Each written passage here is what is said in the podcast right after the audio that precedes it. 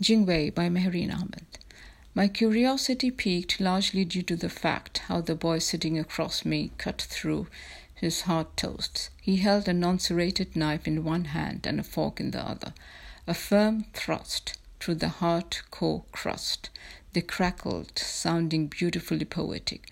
But the boy buckled under the sweaty chore of bread cutting, managing, after about several attempts of steady back and forth movement of the knife, finally forking a small piece and mouthing it without much ado. I watched him every day across the same distance of the ship's deck, clawing around the taffrail I perched on, a raging ocean under my talons. The boy tackling this petrified piece of bread. He could have used his front teeth instead, which protruded out of his lips. They were quite large compared to his mouth. He didn't use them, just his destiny. What's wrong with the knife? He ranted and gauged it with a quick finger run of his index over his blade. Sharp, though. It shouldn't be this difficult to cut through the bread in two. Yet it was.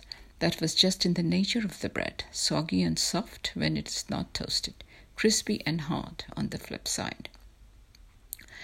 The next day, the same place, the same moment, I found him still struggling yet with another slice. It flew through the space and descended on the floor at the foot of his stool. He bent to seize it and placed it back on his plate. A small frown appeared on his forehead with a grimace. I smiled at his demeanor of discontent. He resumed with the incisions around the edges, in the middle, this way or that, until a puny piece was forked again between his frontals. Bloody hell, he swore under his breath. Why is it so hard to cut a piece of bread? Did I require a saw instead? He looked at his knife and said, Is this a rock or what? I tapped on the taffrail a devilish glint in his eyes as much as they were subtly innocuous.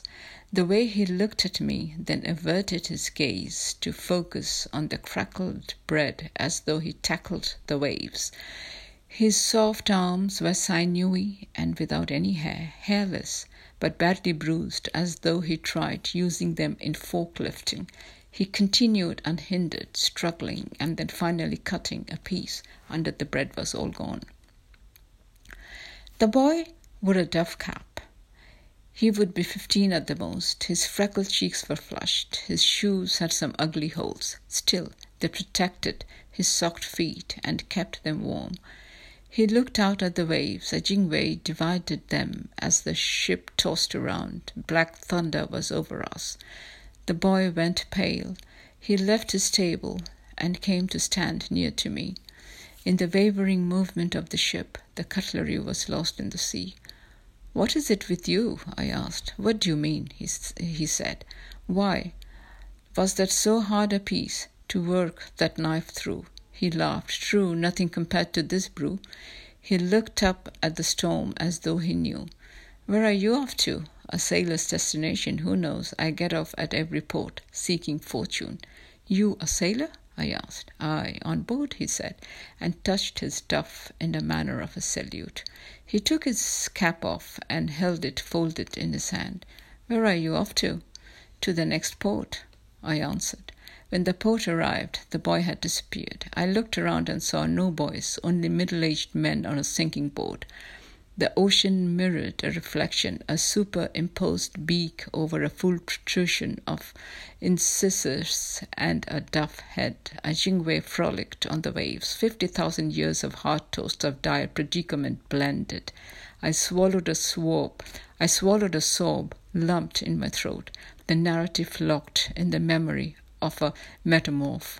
The jingwei danced, working the waves in search of pure nirvana a way out, you and I, were both tied, pinpointed, cyclically and precisely, where death had occurred and a beginning of a new life had followed. Thank you.